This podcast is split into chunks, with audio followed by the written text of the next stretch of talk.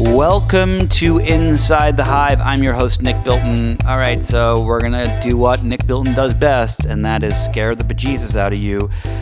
My guest today is Jamie Metzl. He is a futurist, geopolitical expert, science fiction novelist, media commenter, and he has a new book out called Hacking Darwin, which is talking about how gene editing is going to be the next big thing in humanity and it is going to change us humans forever.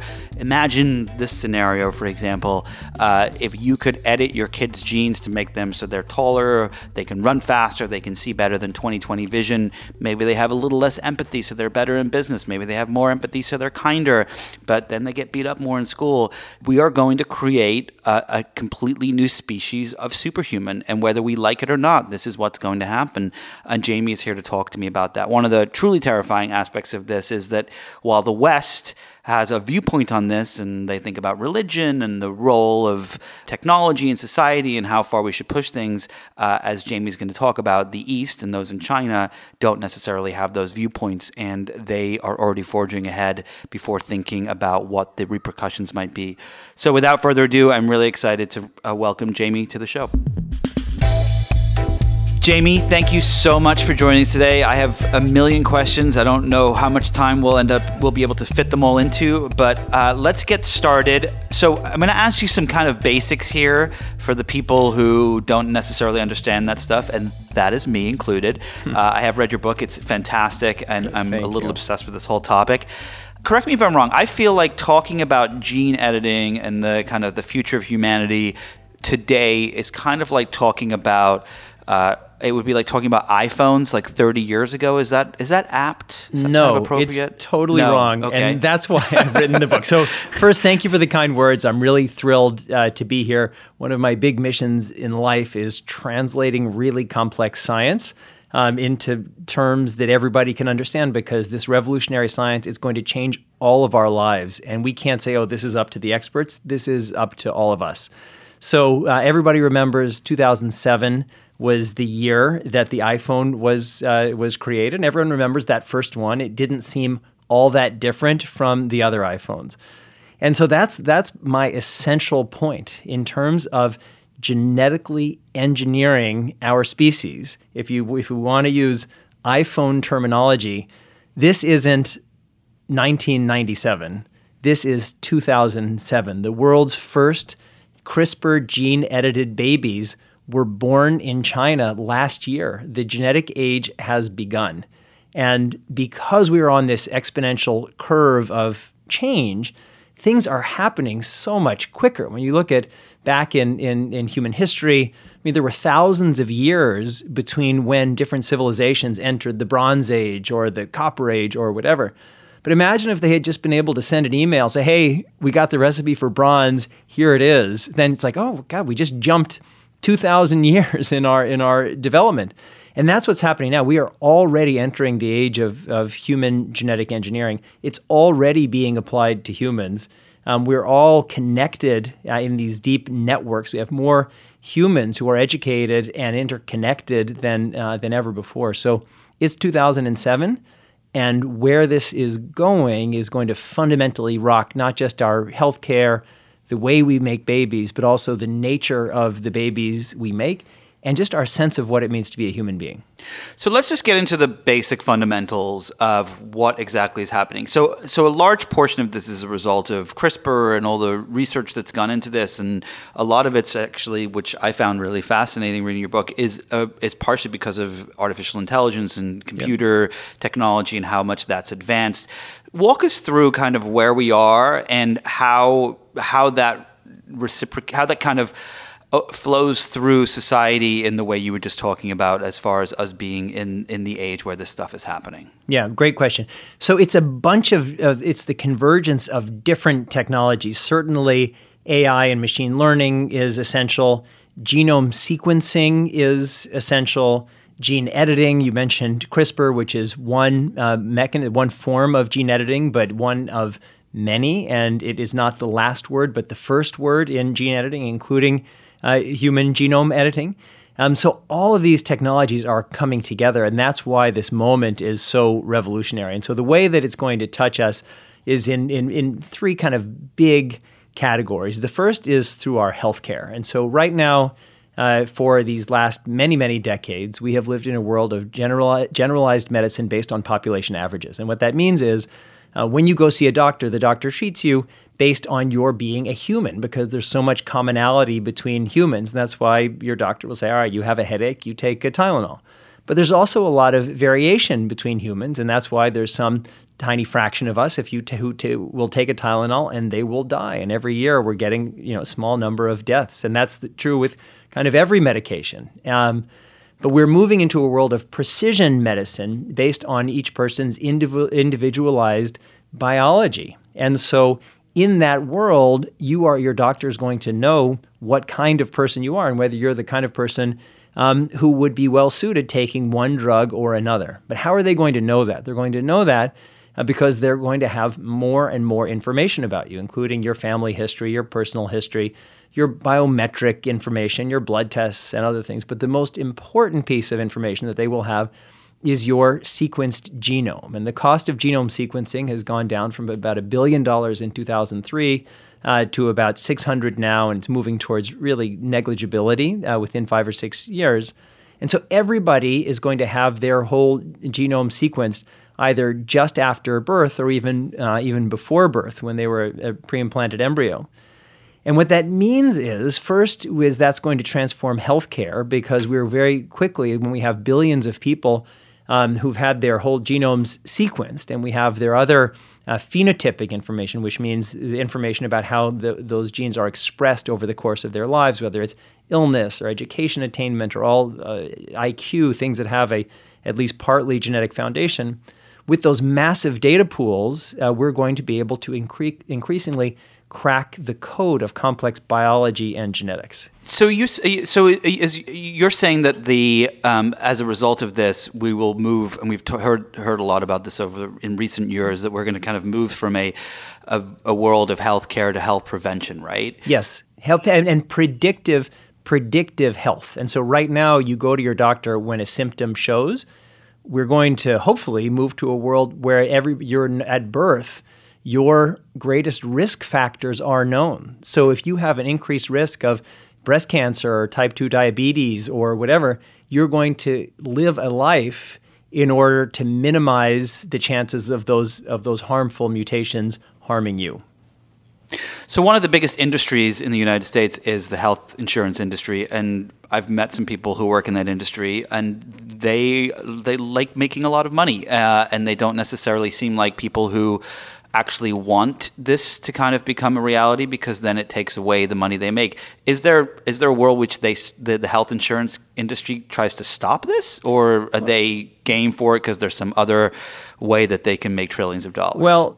They're already trying to stop it, whether it's by design or by default. Who can tell? Um, one of the reasons why I personally support a single payer national health plan is that if you have a single payer plan or if you know that the, the entity who is providing your health insurance now is the same entity who's going to provide your health insurance in the future, at least you could think that that health insurance provider, whether it's a government or a company, is a stakeholder that if they have information that I have this increased risk for some terrible thing happening, they're a stakeholder in having me do something about it now because that's much cheaper than me getting this disease 20 years earlier than I otherwise would.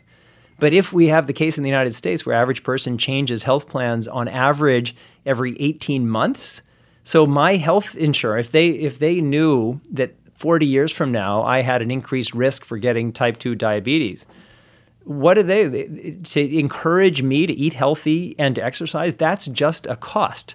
But they aren't going mm. to they don't they're not going to bear the burden of me on average of me getting that disease. So we're going to have to intervene with health insurance. But if you just think from a societal level, which some societies do better than others, if we put off the age when people get dementia, uh, when people get breast cancer or all these kinds of terrible things, I mean, not only are we saving trillions of, uh, of dollars, we're also unleashing human potential. I mean, every person who gets dementia when they're 70 or 80 how much more did that person have to contribute to society? And that is actually worth something, not just in some philosophical sense, but even in a monetary sense. And then people living with these terrible preventable or offsettable diseases, I mean, there's a tremendous cost. So we, we have to find a way on a societal level, maybe also on a personal level, but just of anticipating where the savings come. But the, the critical point, going back to your original question, is that when we have billions of people around the world um, who are whose genotypic genetic information and phenotypic uh, information of how those genes are expressed are in these big, massive data sets, we're going to crack the code of complex biology and genetics, and that's going to lead first. Um, to the field of genetics being not just seen as a, as a subset of healthcare, but as a, a, a way that we just live. That when your kids are born, you're going to have a lot of information, not just about their risk factors, but about things they have the potential to be great at. Maybe abstract math or sprinting or, or what a physics, uh, all kinds of things. And that's going to change how we think about possibility, uh, maybe fate, um, parenting.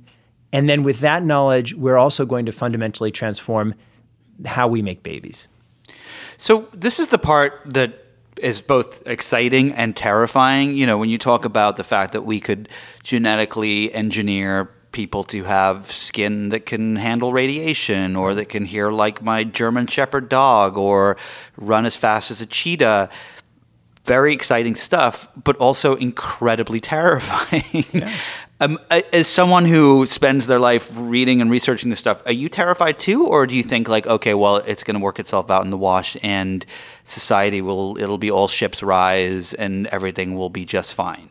So I think that the only logical response to all of this stuff is to feel an incredible sense of excitement and an incredible sense of fear, um, because on the exciting side I mean, how wonderful. I mean, nobody says when somebody gets, when someone's parents get dementia or their kids get cancer, nobody says, wow, this is really nature at play. I love nature. This is so great. People say, to hell with that.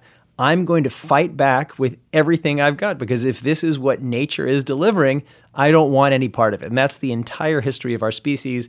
And now with these new tools, we're going to do it more. And that's really, really great. Um, we all know that this planet is going to go away. Our sun is going to explode at some point. And if we if we want our species to go on, and that seems like a, a reasonable aspiration for uh, for all of us, um, we should recognize that we can't do it in this biological form, and we're going to have to morph ourselves. If we if our planet heats up, um, we're going to have to change ourselves maybe in order to survive. So all of these things are either good or potentially good. But there is a tremendous, dangerous downside. Uh, I myself, I mean, my father and grandparents came here after the war as refugees from Nazism. And if you had asked the Nazis what they were doing, they would have told you that they were implementing Darwin's theories. And that's what Nazism at its core is. And so when we talk about remaking life, what we're also talking about is making decisions about what types of people should have the chance to exist because I just talked a moment ago about uh, revolutionizing baby making. But what the reason why I write about the end of procreative sex is more and more of us are going to have kids through IVF and embryo screening because when you take conception outside of the human body, it allows us to apply science to the pre-implanted embryo. I want to get into this real quick. So you you talk in the book about um, I forget the exact number, but you say that in the future, what is it, 80, 90 percent of people you think will by 2040 uh, they'll have children through insemination. Uh, yes, through IVF. So. Uh, first of all, I hope that doesn't mean. I hope that means we don't get to have sex anymore. That would not be that much fun. But no, no. Well, you have sex. Time, you have sex for fun and for pair that, bonding so, and all the reasons why we do it 99% of the time now. But but you'll but will there be kind of some sort of system where people are you know we take everyone's eggs and sperm and so on and and and then kind of neuter them and then we put them together to, to ensure that they don't accidentally have a normal baby? I mean, how is that gonna? Yeah. how I does mean, that I, work? It, it, that would be one way of doing it. I mean, birth control pills also uh, also work, but I mean, I think people will still have babies for probably ever the old, quote unquote, old fashioned way. Um, but it's not, I think there are going to be a lot of risks that will be associated with conceiving your kids without the application of science. And so that's why we're already seeing it's, it's around 2% IVF in the United States, it's about 5% in Japan, and it's about uh, about 10% in, uh, in Norway and, and Denmark. And our biology in all these places is uh, is obviously the same. But what's different is is culture. But isn't there? So isn't there? A, there is a, a, result of the of IVF, which is a, there is a you know the, there's the positives, which are incredible that people who could never have children before can now have them. You know, women who are in their mid 40s having kids, but there's also there's a downside, which is that there's a there are kids being born with uh, with issues that would not have happened uh, without this technology so it, well, but the that's, question, that's, I guess. I mean, so I, yeah. I, don't know whether that's true. I mean, there there's there's only a very small number of studies that have uh, have suggested that. Um, so, and but let's just say that it's uh, uh, that it's true. And and Louise Brown, uh, the world's first IVF baby, just turned uh, 41. So it could be that every IVF baby drops dead at 42, and we'll we'll find out at, at, at Louise's next uh, next birthday.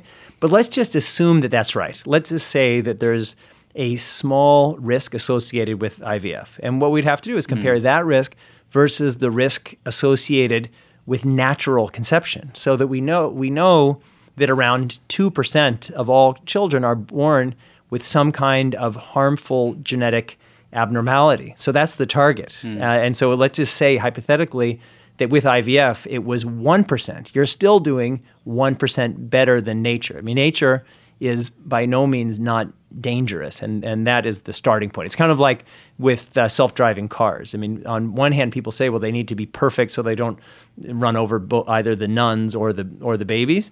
But in reality, mm-hmm. we have so many people who are getting killed in car accidents uh, every day that even if the self-driving cars run over the nuns and the babies, society is probably still still safer.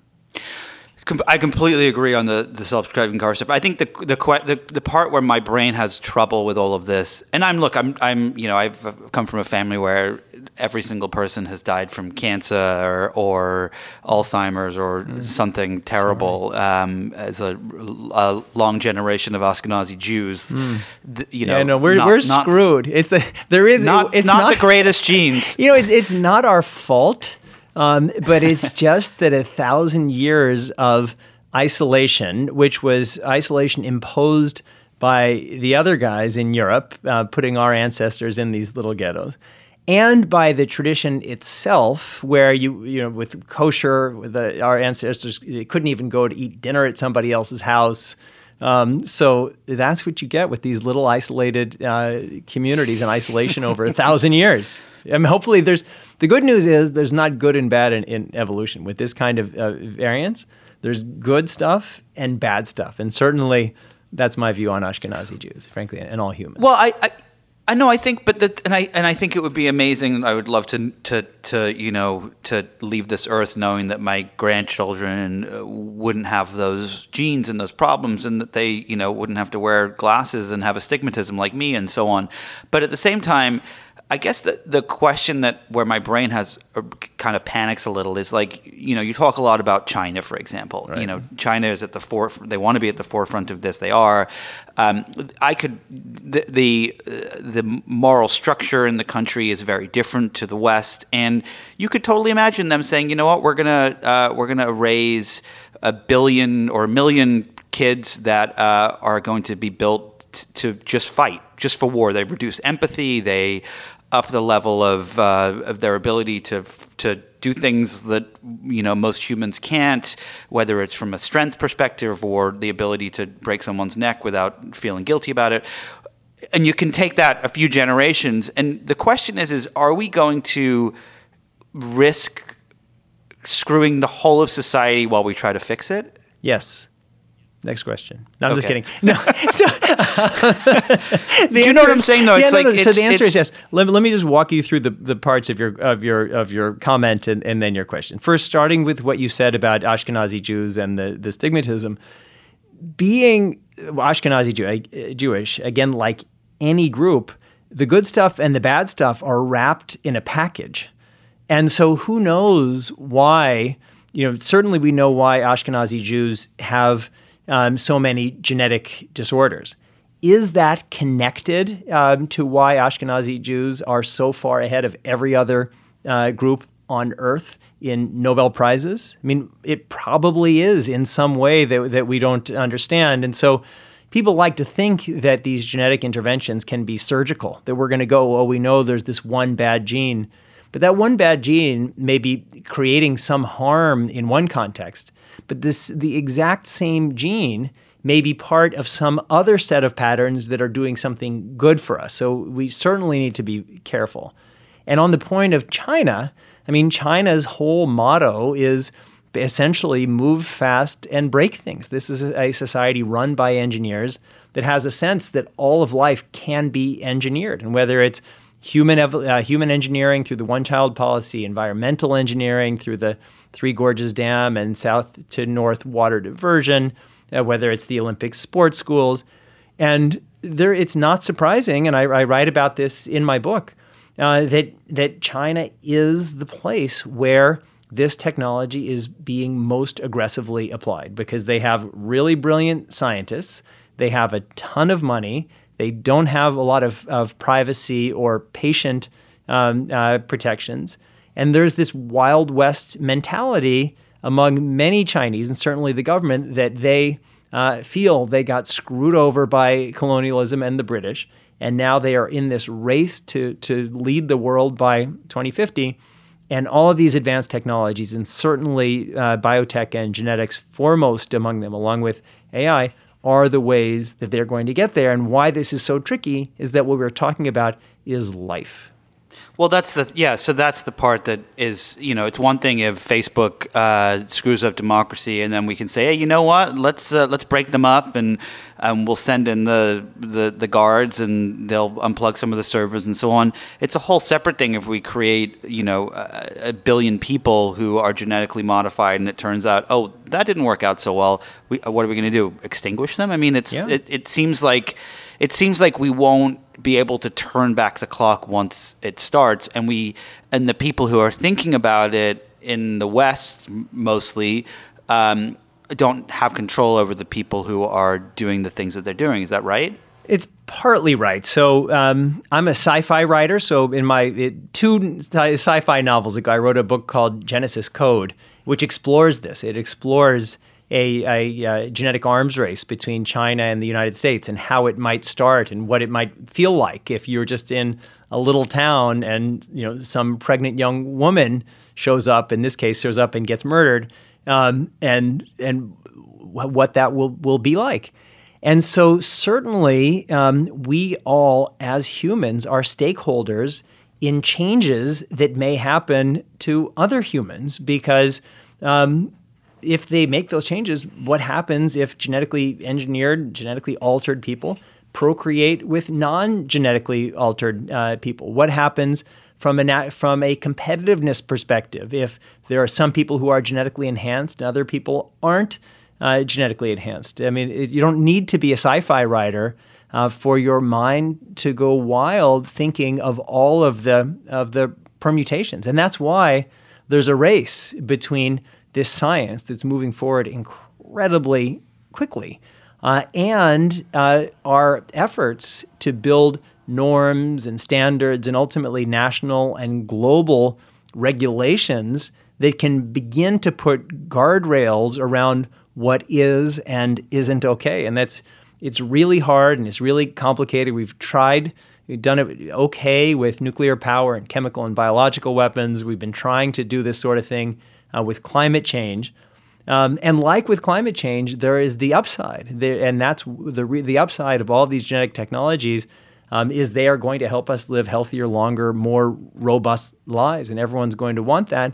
But there are dangers, and so that's why this process of norm building is so critically important. But the time frame for getting getting it done, and or I should just say even getting started, is so short, and that that's why I'm doing so much outreach and, and why I, I love talking to people uh, like, like, like you and, and to your listeners um, because we all need to be part of this process. You're listening to Inside the Hive with Nick Bilton.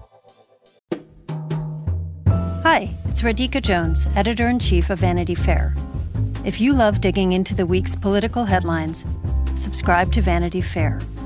Our reporters take you behind the scenes of some of the biggest stories from the campaign trail to the halls of Congress. Just for our Inside the Hive listeners, save 15% on a yearly digital subscription to Vanity Fair with promo code POD15. That's vanityfair.com, promo code POD15 for 15% off one year of all you can read, watch, and hear.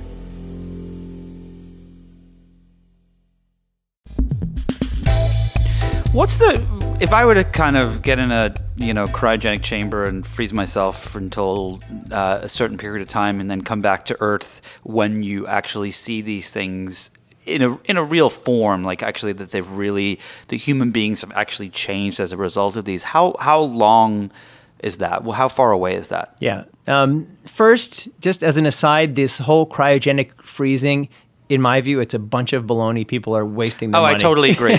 Totally but- agree. But, but I'm just saying, a time let's, machine. let's live in our So- sci-fi hats. For yeah, yes. So let's let's take your your time machine and let's go back.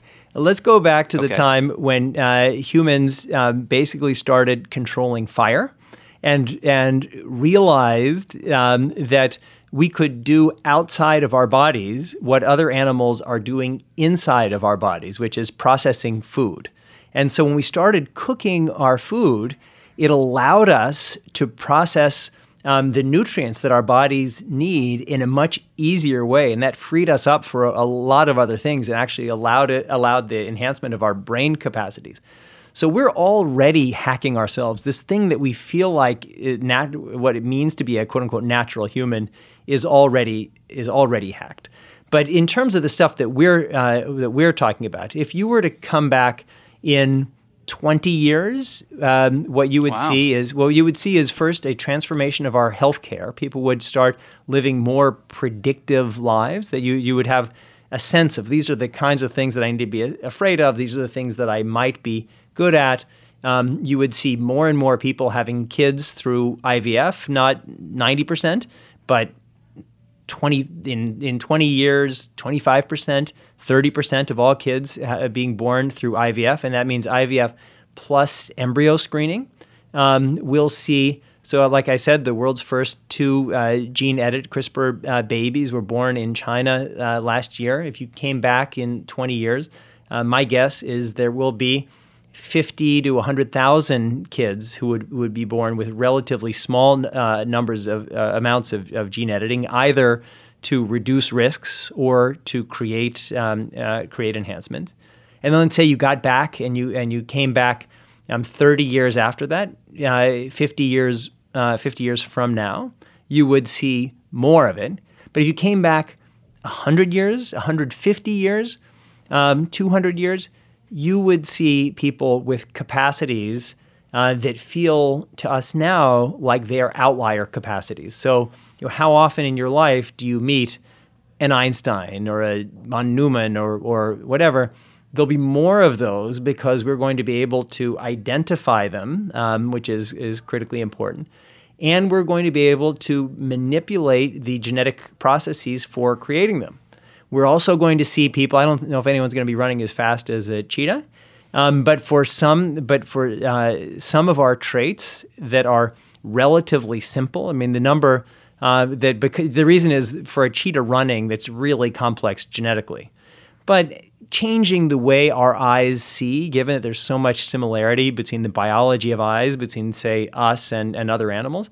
I could easily imagine uh, people with different kinds of, of sight, different kind, other different kinds of hearing, um, that are more mimicking models that we will have learned about, that we are learning about from uh, from the animal kingdom. And I, the, I guess the bigger point here is that we think of our IT as variable and our biology as fixed, but our biology is so unfixed. I mean, we went from being single cell organisms almost four billion years ago to us, and that single cell organism grew into all of life on Earth. So there's so much play in, in biology, and this model that we have now was always just one one stop, and it's not even a stop because we're always changing a, along the way. So what these technologies are going to allow us to do is really push our evolution in ways that have, would have just been unimaginable to our ancestors, other than um, to the religious people who were imagining gods. Because, in, in the great words of Stewart Brand,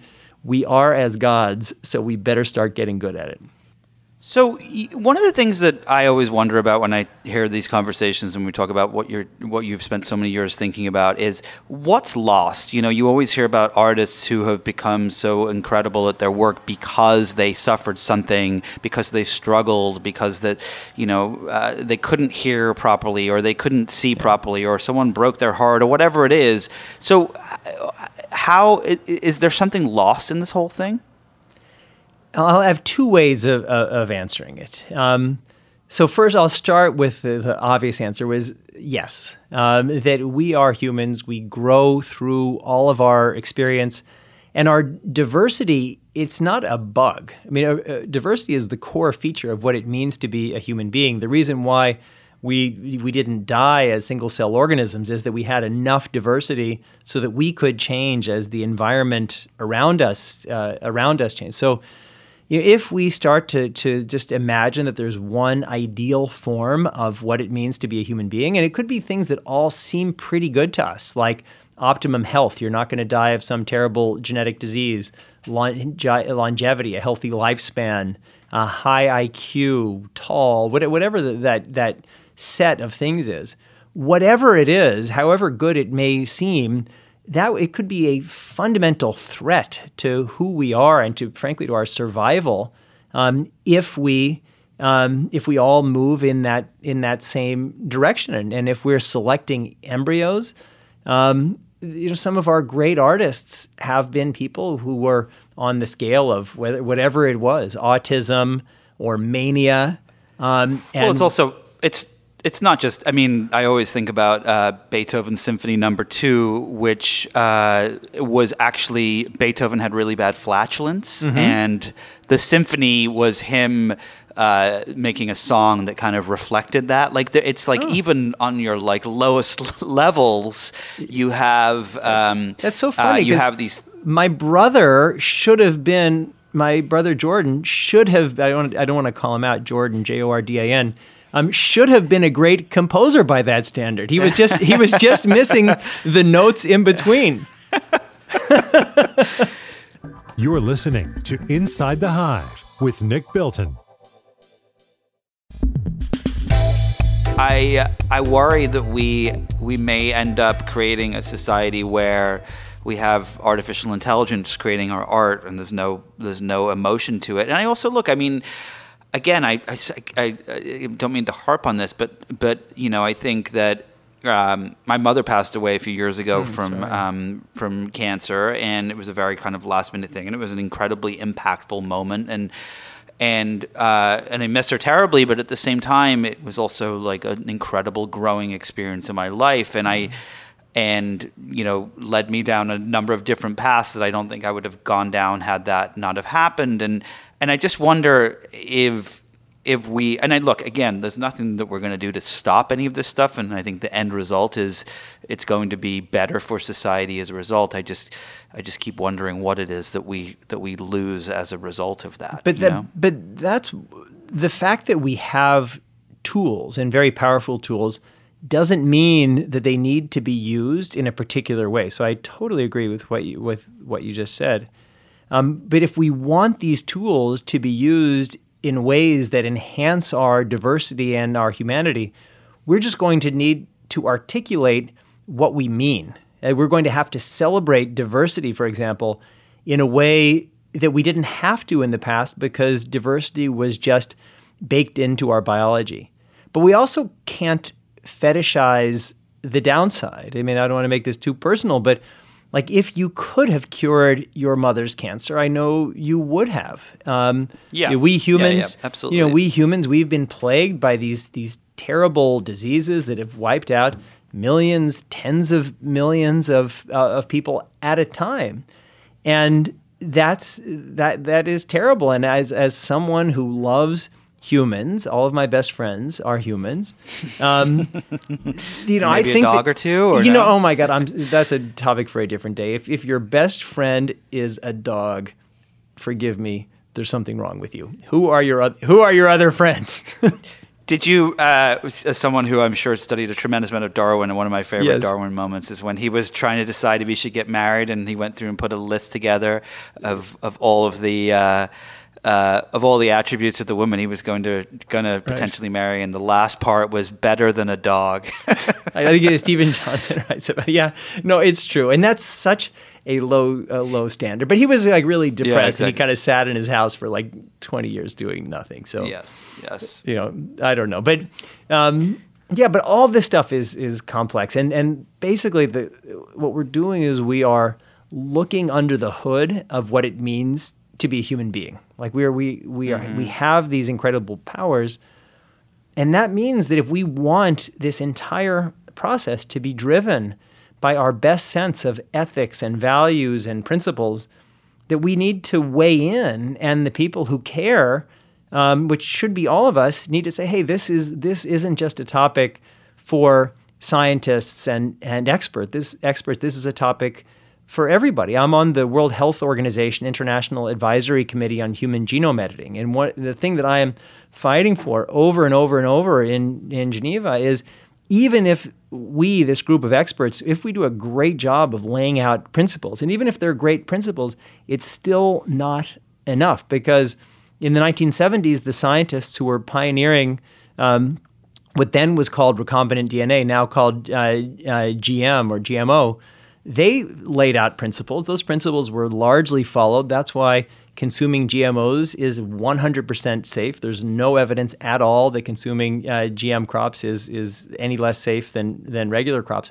But people don't believe it. People don't believe it because they weren't part of the process. They weren't consulted. This was something that well-meaning scientists and even companies that maybe were partly well-meaning and and obviously um, profit-driven did to them. And, and now we're talking about genetically modified humans. And if we don't have an open, transparent, engaged process for bringing as many people as possible into this conversation now, we're going to have, have big problems. That's, that's why I've, I've written the book. That's why I'm doing so much speaking. That's why I'm doing this work in, uh, in Geneva. What I'm really hoping we can do and trying to do is to launch a species wide dialogue on the future of, of human genetic engineering because this is all of our future and it's coming much sooner than most people appreciate. So you've written a tremendous amount over the years about China and uh, its threat to kind of the world order. I remember reading some of your op-eds. I think there was one in the Journal. Um, uh, you've given talks on this stuff. Um, uh, how how much is China a threat to us getting this right? Are they the are they at the center of all this?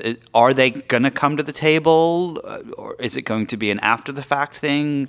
Where does that hold? Where does that sit? So th- the answer is we don't really know. Certainly in this early phase, pretty much with all of these technologies, China is taking it and run, running with it. I mean, China is not by and large developing the underlying technologies, but they are taking them and racing forward. And whether it's AI or killer robots or the extreme applications of, uh, of genetic technologies. Um, having said that, though, I think China recognizes that at, at a certain point they are going to have to transition um, from being this rogue player who's just trying to catch up and beat everybody to at a certain point you get to be big enough where you're a stakeholder in having a global system. And we've seen maybe, I hope, a little bit of that in uh, the experience of these these first uh, gene edited babies, again born in, in, in China last year. So China was bringing back its uh, its um, some of its top experts, um, these young scientists, in what they called their Thousand Talents program. They were giving them money, giving them labs, and saying just go to it um, without and without a lot of restrictions or or regulations. But when this uh, quote, rogue scientist, people call him a rogue, but he wasn't working alone. Scientist He Jiankui announced um, in November 2018 that a few weeks before the world's first um, two CRISPR babies had been born in China. At first, there was a lot of praise, including by the Chinese People's Daily, that this was like a big hero. But then, after the world condemned what had happened, the Chinese government did a quick about face and and then started the, started cracking down. Uh, they just uh, the Communist Party just launched um, a, uh, a Chinese um, bioethics and science ethics uh, committee that's that's relatively high up in their in their system. So we don't know. I mean, there's one view of China as just this this um, entity that's just going to very aggressively apply these uh, technologies for what it perceives, rightly or wrongly, as its own national benefit, and that's going to set the standard that everyone else is going to have to respond to.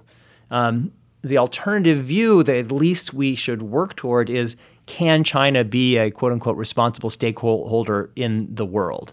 And climate change, I think, is an example of that, where China in the beginning was just saying, "You guys created this problem. We're out. We're going to grow as fast as we can." You know, now it's it's I wouldn't say China is leading, but it's certainly an important player in the climate change world. I could imagine uh, China saying, that, "Well, we we China recognize that the real money is going to be made through leading this transition." Uh, to to uh, precision and predictive healthcare. I mean, that's where the profits are now. Um, yes, we're going to be able to to significantly reduce uh, the number of children born with at least um, single gene mutation diseases and disorders, and that'll save you know huge, huge amounts of, of money. So I, it's an open question, but certainly um, we need to be worried about the role that China is playing in the world because China is in many ways breaking the world without feeling the sense of responsibility that I believe it should for building a world that everyone would want to live in. You're listening to Inside the Hive with Nick Bilton. Um, it's it's probably the the most terrifying thing I think to me when I think about just you know uh, President Xi's you know he uh, understanding of artificial intelligence is race to to be the number one. Of yeah. course, Putin too, but they don't have the technology or the brain power right. that China does to do it. Um, and when you kind of look at all the repercussions of that, it's it's it's slightly terrifying. And I hope you're right. I hope they do kind of yeah. realize uh, what's at risk. All right, so I have time for a, a couple more questions. Um, one question I have is, um, and I'm going to ask you to explain it a little bit first, um, but uh, polygenic risk scoring. So this, you know, some of the stuff that I've looked at and read about is that you know these relationships between different genes and editing could have other effects. Can you explain a little bit about what polygenic risk scoring sure. is, and if it's something that will uh, maybe hinder uh, the way we um, we go through this gene editing and, and so on in the future? So yeah, it's such an important concept that I that I really hope that you that your listeners can can understand. In the old days. Um, I don't know if people remember that they say, "Oh, there's a gene for that." Like, "Oh, he's really smart. There's a gene for that. There's a tall gene, a short gene, whatever it is." And now we we we realize that uh, most of our traits, not all of our traits, but most of our traits are genetically complex, and that means there are lots of different genes that play a small role in creating that uh, that that trait. Um, and so people were really disappointed in that in the old days because they thought, well, you just make one tweak and a short person gets tall or a you know not so, so smart person becomes smart. And now, I mean, there certainly are single genes that have big impacts, but by and large, these complex traits um, involve uh, input from a lot of, uh, of different uh, of different genes.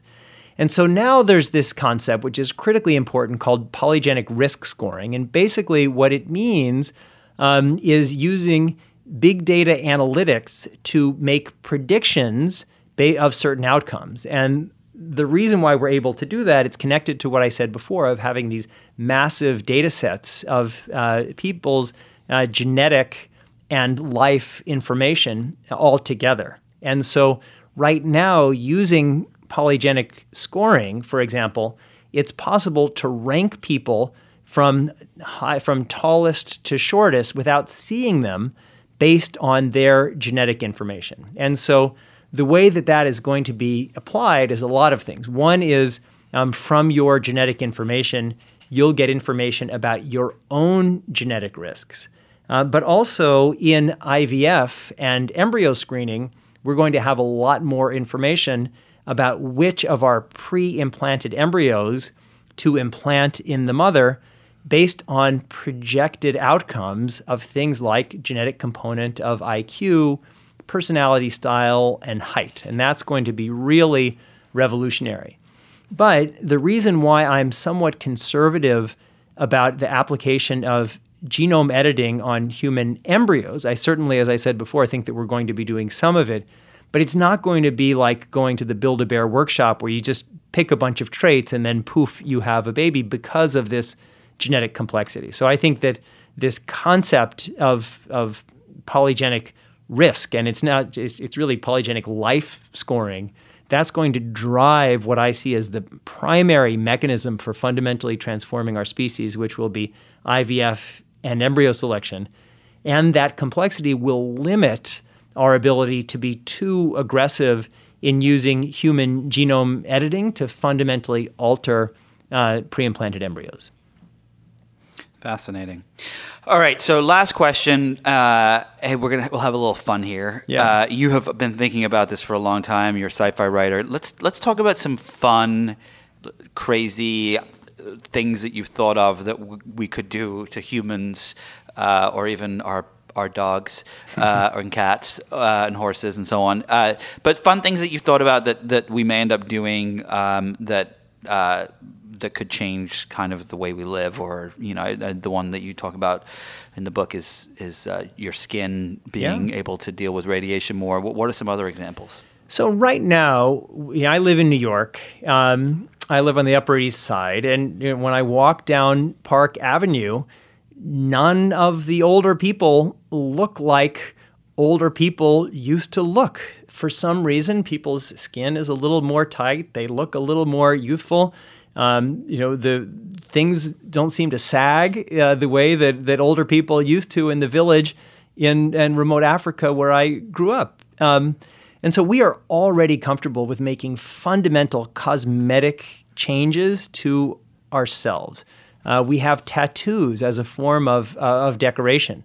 Um, so we're going to be able to redesign the way we look. I mean, sk- the skin color, for example, is relatively uh, uh, simple in uh, in genetic terms. And so right now we have the palette of skin. How big of a deal would it be to hack people to have blue skin or fluorescent skin? And we've already basically done that in, in monkeys. It's possible. So there's going to be a whole range of cosmetic applications um, that I think people are going to want. Um, just because when- whenever there's a palette, people will want to to paint for that. Um, we're also we are a, a species that has evolved on the surface of this planet but we aren't going to stay here. We're going to go to different places. Uh, and if we are going to be a spacefaring species, this biology is not designed for it. We're going to need to tweak our biology, and we're and we're going uh, uh, to do that. So I, I just think that really anything that you can think of, we're going to be able to do. and by do it, it doesn't always mean gene edit, but we'll certainly be able uh, to select embryos and then make small tweaks. Do you, will there be? How long will we be able to live as a result of this? Will, will, will there be? Will it be an extra ten years, an extra hundred? I mean, wh- what do you think is the? Yeah, I think it'll keep growing. I think it will keep growing because um, our technology is just getting better and better. And so, first, there's the issue of average lifespan, and the easiest way um, to expand the average lifespan of humans um, is to do the things that we already know: water, sanitation, healthcare, nutrition. Ending wars in the most disadvantaged parts of the world. Though that's the the uh, the easy win. Um, for ourselves, we all know that we should live like people in, in the blue zones. Um, but as I write about in the book, there's a whole range of technologies uh, that are coming and, and coming soon um, that are going to allow us to push the current bounds of what our biology allows. And, and so we will continue to live long. We'll never, we'll never live uh, forever, in my view, just because you know, that we have to have all of the parts actually working for for such a long time, and then we'd have to overcome the law of averages of some weird chance thing happening to us the longer we we stick around. But we are, I'm certain of it, actually. I'm going to continue um, to expand uh, to extend our average and our own um, healthy lifespan, and I think that's great.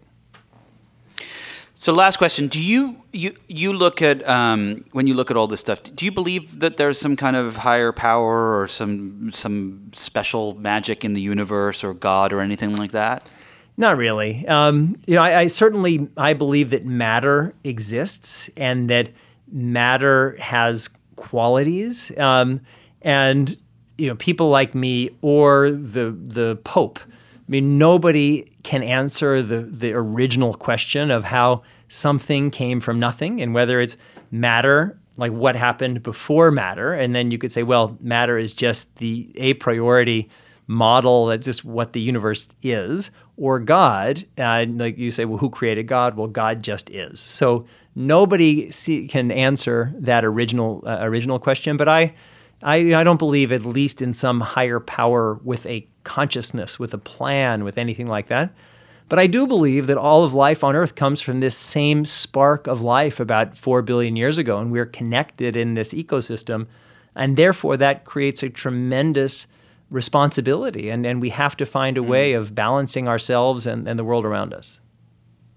Yeah, it's it's interesting. Every time I, I um, I always talk to a lot of my guests about this this topic specifically, but uh, what I find so fascinating is is the more you delve into the science and and the biology of everything, the more that there's like this there's this instruction manual. There's like a there's like a whole like math sequence that goes into all of this, and it just uh, the more I read about it, the more I hear about it, the more I think, well, okay, well, someone or something had to have put it put it there, but maybe not who knows? Well, you know, that, that's one. You could say somebody put it there, or you could say that there are just core principles, um, core values of matter, and and as it gets more complex, those same principles still still apply. But I mean, that's the beauty of conversations like this is that everybody and i certainly with the book and and these conversations that i'm having like we have to build a table that's big enough for everybody well, thank you so much for taking the time today. This is truly fascinating. The book was really, really eye opening and amazing and terrifying at the same time. Um, uh, Jamie Metzl, Hacking Darwin, Genetic Engineering, and the Future of Humanity. Uh, thank you again. Really thank you. It. Really enjoyed it. Thanks to my guest today, Jamie Metzl. If you enjoyed this conversation, be sure to listen and subscribe to other great episodes of Inside the Hive with Nick Bilton. That's me, and they are all equally as terrifying and fun and fantastic and insightful to listen to. Where can you get these incredible podcasts? All you need to do is go to Apple Podcasts, radio.com, or anywhere you get your podcasts. Type in Inside the Hive with Nick Bilton, hit subscribe. You'll love every second of it. Don't forget to leave an incredible review while you're there you don't have anything nice to say, just don't bother leaving a review. Go do something else. Go for a walk. I don't care. Do anything. Thanks to the folks at Cadence 13 for their production work. And thanks, of course, to my wonderful sponsors, Quartz, Bombas, and Honey. Please support them all the same way you support this podcast. And I will see you next